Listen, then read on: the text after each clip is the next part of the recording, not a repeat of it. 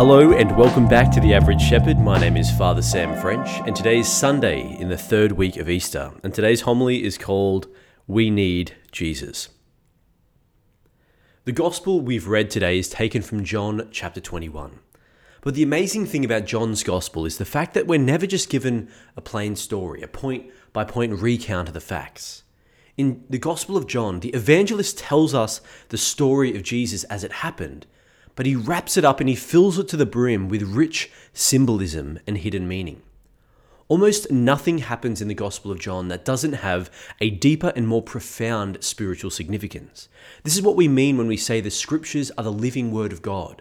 We can read them once, twice, a million times, and each time still receive new insights about life, our faith, and our relationship with God. Now, we don't have time today to unpack every symbol in today's gospel, but let's just say that Peter is not just Peter. The boat is more than just floating timber and sails. The net is catching more than just fish. Breakfast on the beach is no ordinary meal, and the bread, of course, has much greater significance.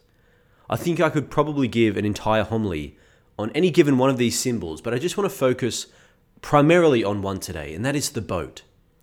Here's a hint for anyone who wants to understand Scripture better. If you come across a boat while reading the New Testament, it's almost always a symbol of the church, the body of Christ on earth. Now, with that in mind, let's look again at today's gospel. Who is it that decides to go fishing? It's Peter, the same man to whom Christ said, You are Peter, and on this rock I will build my church. In other words, you will be the leader of the church, the very first pope, if you will. It was Peter who said, I'm going fishing. And as the leader, you'll notice the other apostles, the other bishops, they get up and they follow him. Together, they all get into the one boat and they push off. Now, remember that the, the boat is an image of the church. And what we notice is that despite their professionalism, despite their human skills, the apostles, including Peter, all flounder around on the lake all night long and they catch nothing. Zilch, nada, zero. But then Jesus arrives and he gives an instruction cast your net over the other side. Probably from the other Gospels, we know there was some hesitation in doing this. But they follow him, and all of a sudden they bring in a catch that is too huge to haul in 153 big fish. But despite the size of the catch, the net never tears. It holds them all in, and Peter draws them to the shore to Jesus. Now, what does this story teach us in its rich symbolism? The church, the institutional structure with the Pope, the bishops, the priests, and all the leaders, when they're left to their own devices, when following their own human plans, are absolutely useless. They're totally dead in the water. They flounder around in the dark and they can achieve nothing on their own. But when Jesus arrives with the light of the morning, under his guidance, and when following closely his direction, the church is infused with supernatural power to draw a miraculous number of, to itself 153 fish, not a minor detail. This was the total number of fish species the Greeks had identified at the time. Therefore, it's a number that represents all of mankind. The Catechism defines the church, the boat, as the universal sacrament or instrument of salvation the church in the world, it says, is the visible plan of God's love for humanity. Because God desires that the whole human race may become one people of God, one body of Christ, to be built up into one temple of the Holy Spirit. And there's only one boat the Catholic Church. And Jesus wants us to be caught in the net of his divine love. Unfortunately, when some people hear the language of the church, it leaves a bad taste in their mouth.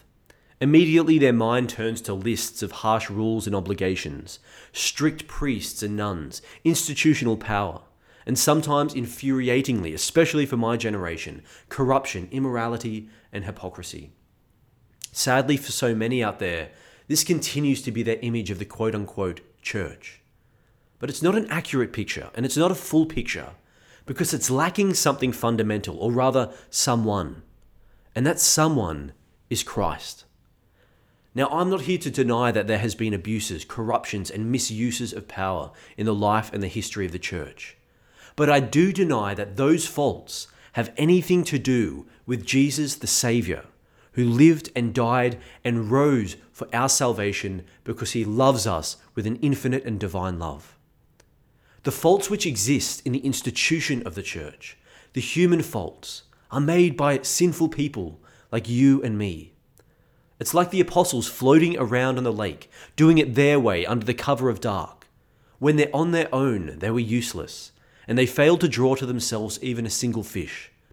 But when Christ comes with the light and he leads the church, directing Peter and the apostles according to his will and not theirs, all of a sudden the supernatural power and the identity of Christ's own church shines forth and draws all people towards itself and ultimately towards salvation. This is why it is essential that the church remains faithful to her teachings, preserving and teaching without fear the life giving truth that it has received from Christ Himself in Scripture and tradition. So many problems in the church have arisen from trying to do it our way, according to human wisdom, and whatever happens to be the trend of the day. The church indeed needs to be active in the world, to engage with the culture, but never to bend the knee to culture, especially when it's running contrary to Christ's own teaching. Just as the church needs Jesus at the center to be its true self, so it is with our spiritual lives. If we live our Catholic faith out of a sense of routine, or out of mere habit or a sense of obligation, we're missing the exciting part and the central point of our faith. If our faith is nothing more than a cultural norm, or an incidental aspect of our personality, then it's not real faith, just as the institutional structure of the church on its own is not the real church. Real faith requires relationship with God. Daily conversation with the risen Christ who loves us, and as we heard in the gospel today with Peter, he asks desperately for our love in return. So, on a practical note, a concrete, real world method of us loving God as he asks us to do is daily prayer. To get to know the person of Jesus. To take at least 10 minutes to stop whatever it is we're doing. Stop listening to whatever podcast, music, TV show, whatever, and just offer that time to God. If you can get to the church during the day, that's great, but if not, just find a quiet room for a few minutes. Now, we probably all know the rote prayers of the Our Father, the Rosary, Divine Mercy. These things are beautiful. But if conversational prayer with God is new to you, this is what I would recommend. Light a candle and get a holy image or a cross just to help focus your mind on what it is you're doing. Become aware of your breathing and slow down. In Hebrew and Greek, the words for breath and spirit are the same thing. Allow the Holy Spirit to enter. Make the sign of the cross and begin with a simple phrase Lord, I place myself into your presence. Make your love known to me. And then wait in silence for at least five minutes. Don't talk, just listen as best you can. If you get distracted, don't panic. Just simply repeat the phrase aloud and continue to listen. After those few minutes are over, if there's anything in the world that you are thankful for or need God's help with, then I would recommend that you say those things to God. You bring those things to God, but you say them out loud in full sentences as you would speak to another person. That way, your thoughts don't drift off into nothingness, and you're able to formulate full ideas of what it is that you're asking of God. Speak to God as if you're speaking to your closest friend. And if you set aside 10 minutes to pray, stay for the whole 10 minutes. Don't walk away at 9 minutes and 30 seconds. I don't know why it happens this way, but God often speaks to us in the very last moments of prayer.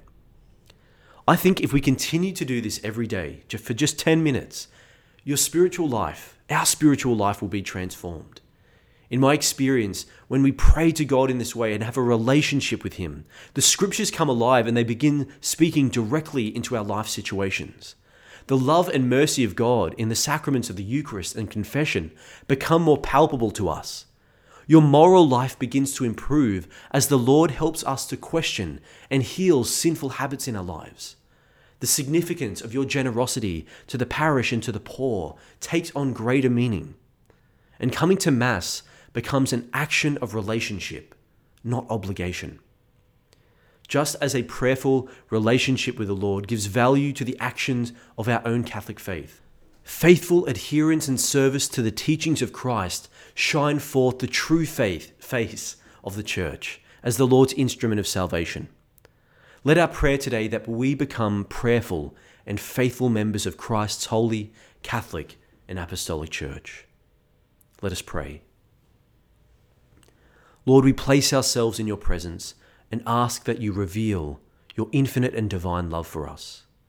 As we participate in the Eucharist today as a sign of your enduring love for us, offered to us through the ministry of your holy church, we ask that you open our hearts to receive you. Pour out your grace on us today that we may set time aside for you today and each day of our lives to grow in relationship with you and allow your heavenly grace to slowly transform our lives and make us living and active members of your church on earth. We ask this in your holy name through the intercession of the Blessed Virgin Mary. In the name of the Father, and of the Son, and of the Holy Spirit. Amen. Thank you so much for listening. If you enjoy The Average Shepherd, please share it with your friends and family online. Thank you, and God bless.